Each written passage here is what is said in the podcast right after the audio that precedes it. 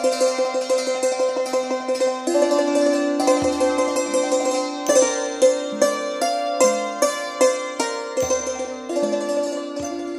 แห่งกรรมเรื่องที่ 124 โทษของความโลภ ความโลภเป็นกิเลสหนักทำให้มนุษย์คิดชั่ว เกิดคดีอุกชะการร้ายแรงมากมาย เพราะมนุษย์บางคนสันดานชั่วเห็นแก่ตัว เอาชีวิตของผู้อื่นเป็นเหยื่อ ตกเงิน ความโลภทำได้ทุกอย่าง แม้จะทำลายผู้หญิงเรียกว่าเมียก็ทำลายชีวิตลงได้ เพื่อแลกกับเงิน มีจิตใจเหี้ยมโหดดุร้ายผิดกับมนุษย์ธรรมดา มุ่งหวังแต่ขอให้ได้เงินสมความตั้งใจ คิดผิดนึกว่าได้เงินมากมาย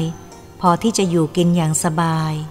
คิดแต่ความสุขไม่คิดถึงความทุกข์ ไม่คิดว่ากรรมจะติดตามมาสนองในภายหลัง ย่อมจะได้รับโทษกรรมของความโลภเมื่อรู้ตัวก็สายเกินแก้ นี้เป็นชีวิตของมนุษย์ในยุคปัจจุบันนี้ ความเจริญทางวิทยาศาสตร์ยิ่งเจริญมากเท่าใดศีลธรรมก็ยิ่งลดน้อยลงเท่านั้น มีชีวิตตัวอย่างดังต่อไปนี้ เมื่อเดือนกันยายนพุทธศักราช 2513 ข้าพเจ้าได้อ่านหนังสือพิมพ์รายวันฉบับหนึ่ง เกิดความสะดุดใจอยากเขียน แต่ใจความ ไม่อยากเอ่ยนาม เพราะในเวลาที่ข้าพเจ้ากำลังเขียนเรื่องนี้ ทางอายการเป็นโจทยื่นฟ้อง ผู้ผัว เป็นจำเลยฐานฆ่าเมียตายโดยเจตนา มีแผนการไว้แล้วศาลจังหวัดขอนแก่นพิจารณาคดียังไม่สิ้นสุด เรื่องมีว่า ชายผู้เป็นผัวได้พาเมียสาวซึ่งอดีตเป็นพาร์ทเนอร์ ขับรถยนต์เดินทางไปที่ถนนมิตรภาพ ขับรถไปชนกับรถขยะเทศบาลเมืองขอนแก่น ที่หน้าสถานีขายพืชพันธุ์อำเภอเมืองทำให้เมียได้ถึงแก่ความตาย และตนเองได้รับบาดเจ็บสาหัสจนขาหัก การมาศาลของจำเลยก็ต้องนั่งมาในรถเข็น จำเลยได้ขอปฏิเสธทุกข้อหา ศาลจึงต้องให้โจทย์นำพยานมาเบิกความ รวมเรื่องแล้วมีใจความว่า จำเลยได้มีเจตนาจะฆ่าภรรยาของตน ตายเพื่อให้สมเหตุสมผล ทั้งได้เคยจ้างรถบรรทุก ไปชนเก๋งซึ่งภรรยาของจำเลยกำลังขับไปที่อำเภอโกสุมพิสัย จังหวัดมหาสารคาม ในวงเล็บ ตามในข้อความหนังสือพิมพ์ แต่ปรากฏว่าคราวนั้นภรรยาของจำเลยไม่ได้รับอันตราย ครั้งหลังนี้จำเลยได้ขับรถพาภรรยาไปเอง แล้วพุ่งเข้าชนรถบรรทุกขยะเทศบาล ภรรยาถึงแก่ความตาย ตัวเองยอมเสี่ยงต่อการบาดเจ็บ ให้สมเหตุสมผล เพื่อหวังเงินประกันชีวิตจำนวนหลายล้านบาทซึ่งจำเลยจะได้รับเมื่อภรรยาตายไปแล้ว กรรมของความโลภจึงทำให้มีพยานรู้เห็นเรื่องนี้ และด้วยการสืบของเจ้าหน้าที่ เมื่อข้าพเจ้าได้อ่านหนังสือพิมพ์ฉบับนั้น ก็คิดว่าในยุคนี้ คนมีความเหี้ยมโหดดุร้าย ขาดศีลธรรม ไม่กลัวบาป ไม่น่าจะเรียกว่ามนุษย์ เพราะวางแผนประกันชีวิตเมียไว้ แล้วคิดฆ่าเมียเพื่อหวังเอาเงินประกัน มนุษย์ธรรมดาไม่มีใครใจแข็งพอทำได้ คิดแล้วเศร้าใจที่มีคนใจทมินหินชาติ แต่กรรมย่อมตามสนองทันตาเห็น ต่อมาข้าพเจ้าก็ได้อ่านพบข่าวในหน้าหนังสือพิมพ์ฉบับหนึ่ง มีข่าวว่าหนุ่ม ธนาคาร จ้างค่าเมียหวังเงินประกัน ค่าสามครั้ง เมียก็ยังไม่ตาย แต่ตนเองกลับถูกจับได้ว่าเป็นตัวการวางแผนฆ่าเมีย ตัวอย่างชั่วกำลังระบาดแพร่ออกไป ความชั่วติดง่าย ความชั่วทำให้คนตาบอด มองไม่เห็นโทษกรรมจะติดตามมาสนองภายหลัง หนีกรรมไม่พ้น เรื่องเหตุการณ์ทำนองเดียวกัน ครั้งแรกแผนการฆ่าโดยให้เมียกับน้องชาย นั่งซ้อนหลังรถมอเตอร์ไซค์ เพื่อกลับบ้านพัก เวลา 22 นาฬิกา เรื่องนี้เกิดขึ้นในคืนหนึ่ง เมื่อเดือนตุลาคมพุทธศักราช 2513 เมื่อเกิดเหตุขึ้นแล้ว จำเลยได้นำความมาแจ้งให้ตำรวจทราบว่า ตนได้ขี่จักรยานยนต์ ถึงตำบลหนองหวาย เขตอำเภอเชียงใหม่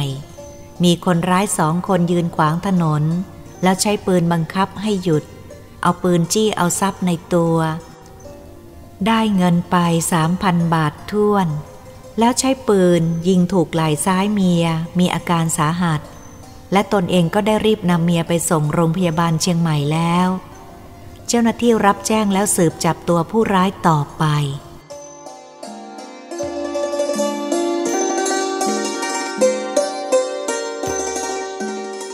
ต่อมาปลายเดือนตุลาคมนั้น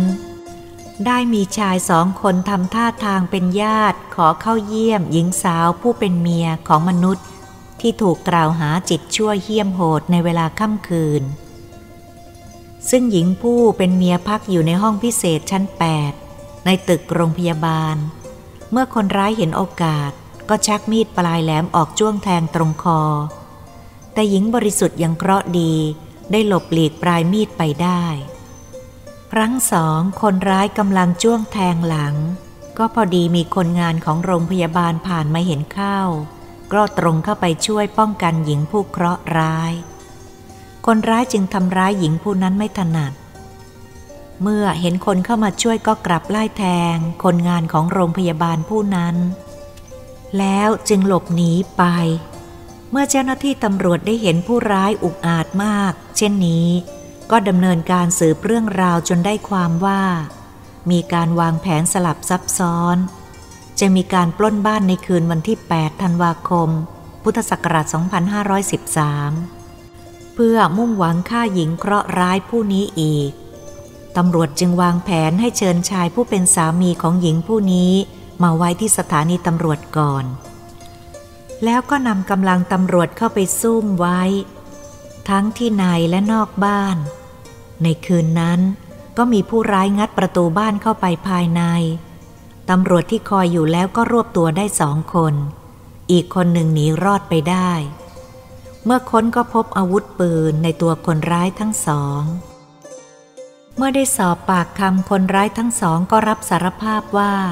ผัวของนางเป็นผู้จ้างมาให้ค่าเมียเป็นจำนวนเงินสามพันบาท และ ได้ให้ล่วงหน้าไว้แล้วสามร้อยบาท ที่สุดผัวใจร้ายก็ต้องถูกตำรวจจับที่พยายามฆ่าเมีย ตัวผู้ตกเป็นจำเลยไม่ยอมให้การใด ๆ ทั้งสิ้น แต่พยานหลักฐานชี้บ่งให้ศาลเห็นชัดเจน พอที่อายการจะเป็นโจทยื่นฟ้องได้ว่า การจ้างคนร้ายฆ่าเมียครั้งนี้ เพื่อหวังจะได้เงินประกันชีวิตของเมีย ได้วางแผนว่าจ้างฆ่าถึงสามครั้ง ข้าพเจ้าได้อ่านข่าวเรื่องฆ่าเพื่อเอาเงินประกันชีวิต ระยะห่างกันเพียงสองเดือน เหตุเช่นเดียวกันเกิดขึ้นถึงสองราย จึงเกิดสนใจมากเพราะเชื่อว่า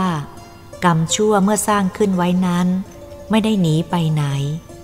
คงจะวนเวียนอยู่ในตัวของผู้นั้นเอง เพื่อรอเวลาที่จะมาสนอง ต่อมาข้าพเจ้าก็ได้ทราบข่าวจากหนังสือพิมพ์ว่า หัวใจร้ายที่วางแผนฆ่าเมียถึงสามครั้ง แต่หญิงผู้บริสุทธิ์เคราะห์ดีไม่ตาย แต่ผัวกลับเป็นผู้เคราะห์ร้าย เงินประกันก็ไม่ได้ กลับถูกตำรวจจับได้ และบัดนี้ได้สิ้นชีวิตเสียแล้ว โดยใช้ผ้าเก่าม้าผูกคอตายอยู่ในห้องขัง โดยใช้ผ้าห่ม ผูกเป็นม่านบังไม่ให้ใครรู้เห็น เมื่อเวลาห้านาฬิกาในวันที่ 10 เดือนธันวาคม พุทธศักราช 2513 นี่ก็มองเห็นว่ามนุษย์เรามีจิตโลภย่อมไม่ได้คิดหน้าคิดหลังว่า เมื่อทำลงไปแล้วจะเกิดอะไรขึ้นตามมาภายหลัง เรื่องเช่นนี้ได้เกิดขึ้นมาแล้ว ถ้าได้เขียนไว้เพื่อเตือนใจ หากจะมีคนเอาแบบคิดชั่วก็อาจจะยับยั้งใจไว้บ้าง เพราะหากทำไปกรรมย่อมตามสนอง เมื่อทำผิดแล้วคิดได้ภายหลัง ก็สายเกินแก้ จึงขอให้คิดเสียก่อนทำเพราะความชั่วทุกอย่าง เมื่อได้ทำไปแล้ว ย่อมจะเกิดกรรมตามสนอง อย่านึกว่าจะอยู่สุขสบายใจตลอดไป นี่เป็นเรื่องเกิดขึ้นทางต่างจังหวัดทั้งสองเรื่อง ที่ข้าพเจ้าได้บันทึกไว้จากข่าวที่เกิดขึ้นแล้ว เพราะเห็นว่าควรจะเป็นตัวอย่างดีกว่าจะให้ผ่านพ้นไป เพราะกรรมชั่วให้ผลทันตาเห็น และทางโลกเราก็จะเรียกว่าเหตุบังเอิญก็ว่าได้ แต่ทางธรรมนั้นก็มีเพียงกรรมเสริมส่ง และต่อมาข้าพเจ้าก็ได้รับข้อความบันทึกเรื่องนักโทษก่อนประหาร เรื่องนี้ได้จากท่านที่สนใจในเรื่องกฎแห่งกรรม ซึ่งท่านผู้นั้นก็คือ คุณส่ง มีนมุทา อดีตผู้ว่าราชการจังหวัดชุมพร เป็นผู้แนะนำท่านได้เขียนจดหมายมายังข้าพเจ้าบอกว่า เมื่อท่านได้นั่งรถไฟกลับจากจังหวัดชุมพร ก็ได้พบกับพระภิกษุรูปหนึ่ง มาในขบวนรถคันเดียวกัน เมื่อได้สนทนากันกับท่านแล้ว พระภิกษุรูปนั้น ท่านก็เล่าเรื่องนักโทษประหารให้ฟัง เมื่อฟังและท่านเห็นประโยชน์ ก็ขอให้พระภิกษุรูปนั้นบันทึกเรื่องนี้ ส่งมาให้ข้าพเจ้า เพราะเป็นผู้ที่รวบรวมเรื่องกรรม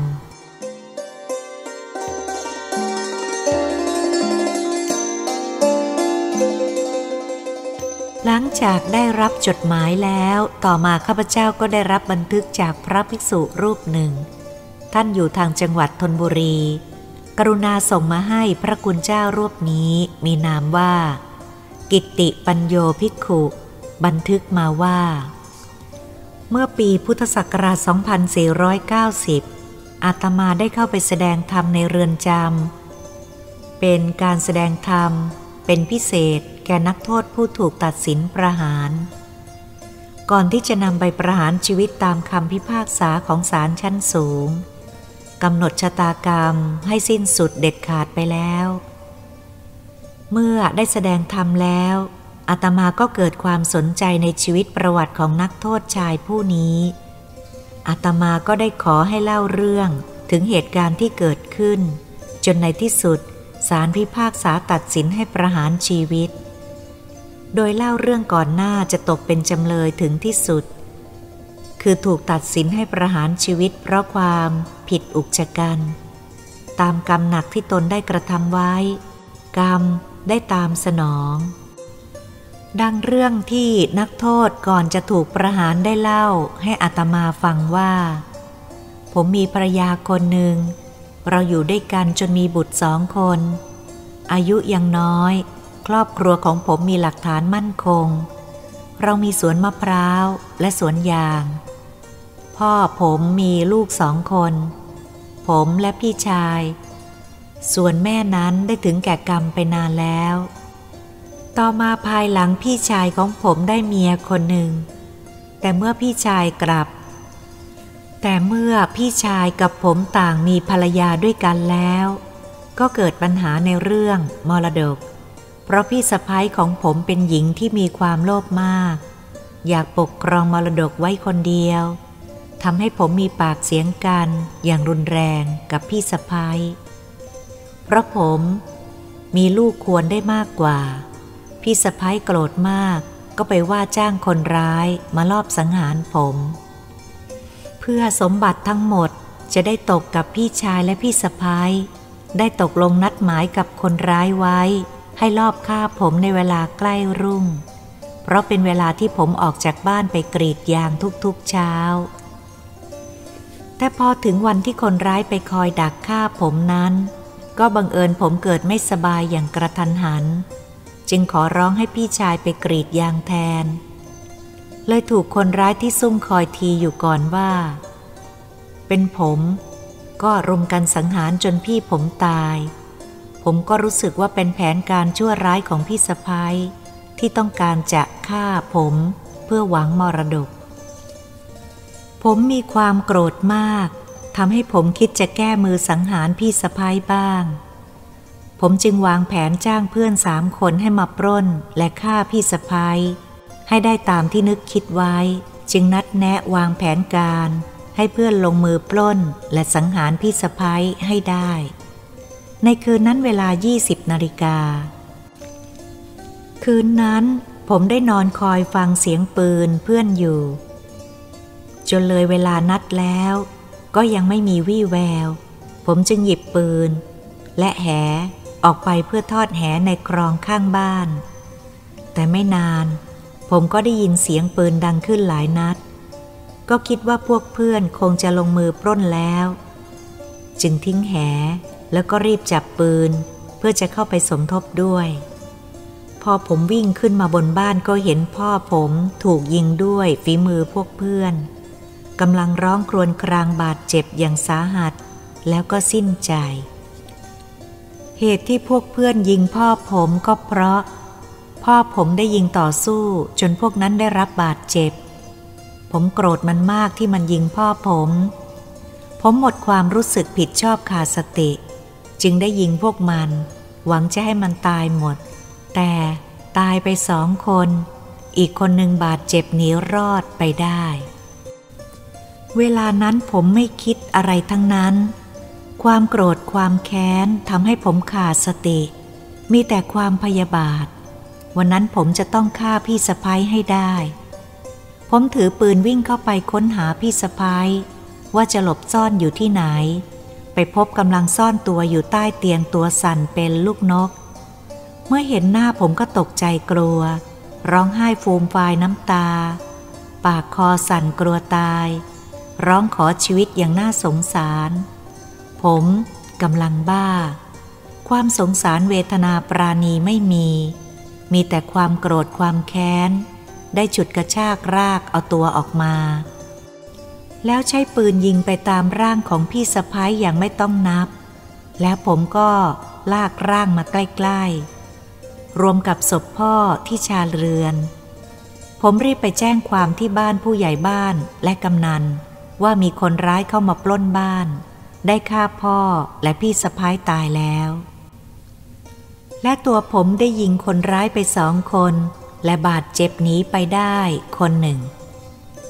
เมื่อกำนันผู้ใหญ่บ้านและชาวบ้านต่างก็แตกตื่นมาพร้อมหน้ากันที่เกิดเหตุ พลิกศพ ผมเกิดโชคร้ายขึ้น เพราะพี่สะพ้ายกลับฟื้นขึ้นร้องครวญครางออกมาได้ พี่สะพ้ายไม่ตายเพียงบาดเจ็บสาหัส และสลบไปเท่านั้น จึงบอกแผนการปล้นครั้งนี้ ผมเป็นตัวการ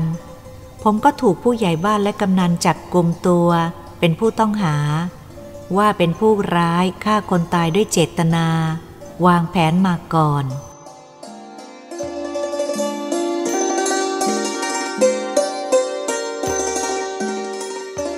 ต่อมาผู้ร้ายที่บาดเจ็บหนีไป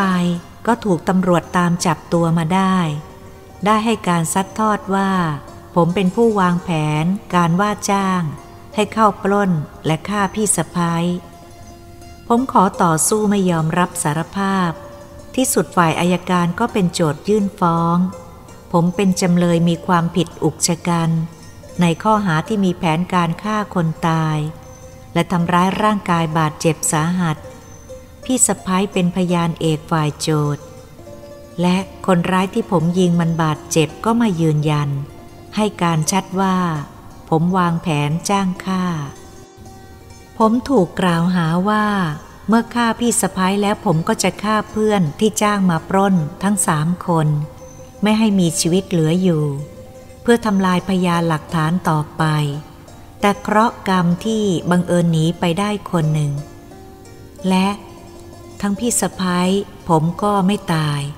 จึงมีพยานหลักฐานยืนยัน ส่วนผมตกเป็นจำเลยนั้น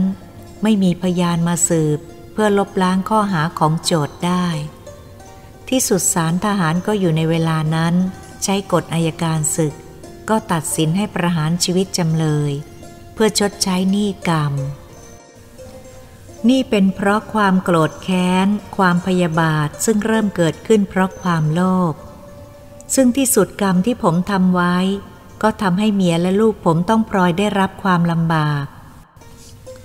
เมียผมต้องพาลูกเล็กมาเช่าบ้านอยู่ใกล้กับเรือนจำเพื่อทำอาหารส่งให้ผมทุกวัน ทุกครั้งที่ผมพบหน้าเมียและลูก ผมสงสารเห็นน้ำตานองหน้า และร้องไห้จนตาแดงบวมช้ำ นับแต่วันแรกและทุกๆวันต่อมามิได้ขาดจจนกว่าจะครบหกสิบวัน จึงจะวันประหาร ผมสงสารเธอมาก ที่ต้องมาร่วมผจญกรรมตามที่ผมได้สร้างไว้ และบัดนี้ก็ได้ถึงกำหนดวันประหารแล้ว เมียผมจะต้องเป็นไม้แต่ยังสาว เธอต้องชอกช้ำใจอย่างแสนสาหัส ลูกผมจะต้องเป็นกำพร้าพ่อตั้งแต่เล็กๆ และจะมีปมด้อยที่เป็นลูกของนักโทษประหารชีวิต นี่แหละครับอาจารย์ ผมควรจะรู้จักธรรมะดีก่อนที่ผมจะทำชั่ว เพราะอาจจะยับยั้งความโลภไม่ให้ทำความโกรธความแค้นพยาบาท ขาดความเวทนาปราณี แต่บัดนี้มันสายไป เวลานั้นมีแต่ความบ้าความโลภสิงอยู่ในตัว เพราะไม่มีศีลธรรม ผลที่สุดผมก็ต้องได้รับกรรมปล่อยให้ลูกเมียลำบากไปด้วย เรื่องของผมที่เล่าให้อาจารย์ฟังนี้ หากจะเป็นประโยชน์เตือนใจคนรุ่นหลัง อย่าคิดประมาทขาดสติเกิดความโลภ เช่นผมนี้เป็นตัวอย่าง เมื่อรู้ก็สายไปแล้ว ถ้าผมชดใช้หนี้กรรมหมด หากมีเวลากลับมาอีก ผมขออธิษฐาน ขอให้จิตใจผมอยู่ในหลักศีลธรรม จะไม่ขอทำชั่วต่อไป ผมขอจบเรื่องเพียงนี้ ผมนมัสการลาท่านอาจารย์ครั้งสุดท้าย เป็นพระคุณที่ได้กรุณาแสดงธรรม ให้ผมสำนึกในเรื่องบุญบาป ในนาทีสุดท้ายก่อนตาย เรื่องนี้อาตมาได้ยินได้ฟังมาด้วยตัวเอง นักโทษก็เข้าใจในหลักศีลธรรมดี เมื่อก่อนจะตาย แม้เวลาจะผ่านไปหลายปีแล้วก็ดี แต่อาตมาก็ไม่สามารถจะลืมเรื่องนี้ได้ ภาพของนักโทษประหารตลอดท่าทางกิริยาและคำพูด เหมือนหูยังได้ยินเสียง ตายังได้เห็นภาพ ฉะนั้นหวังว่าเรื่องนี้คงจะทำให้ผู้ที่กำลังหลงผิด ได้เห็นถูกต้องตามหลักสัจธรรมก็คงเป็นกุศล ข้าพเจ้าได้พิจารณาดูแล้ว ขอกราบนมัสการพระคุณเจ้า ท่านกิติปัญโยภิกขุผู้ได้กรุณาบันทึกเรื่องส่งมาเป็นคติ ตัวอย่าง มาให้เพื่อเป็นประโยชน์ส่วนรวมทั่วไป เมื่อท่านผู้อ่านเห็นว่าเป็นประโยชน์แก่เยาวชนและส่วนรวม จงโปรดกรุณา แผ่ส่วนกุศลให้แก่นักโทษชายผู้ถูกประหารไปแล้ว หากสามารถจะมารับได้ จงได้มารับส่วนกุศลที่สามารถทำให้คน ซึ่งกำลังทำกรรมชั่วสามารถยับยั้งจิตได้ เพราะแน่ใจว่ากรรมจะต้องตามสนองหนีไม่พ้น แม้ในชาตินี้จะมองเห็นแล้ว ไม่ต้องรอถึงชาติหน้า เมื่อกลับใจได้ก็จะเป็นกุศลแก่ เจ้าของเรื่อง ที่ประกอบกรรมชั่วเป็นตัวอย่างมาแล้ว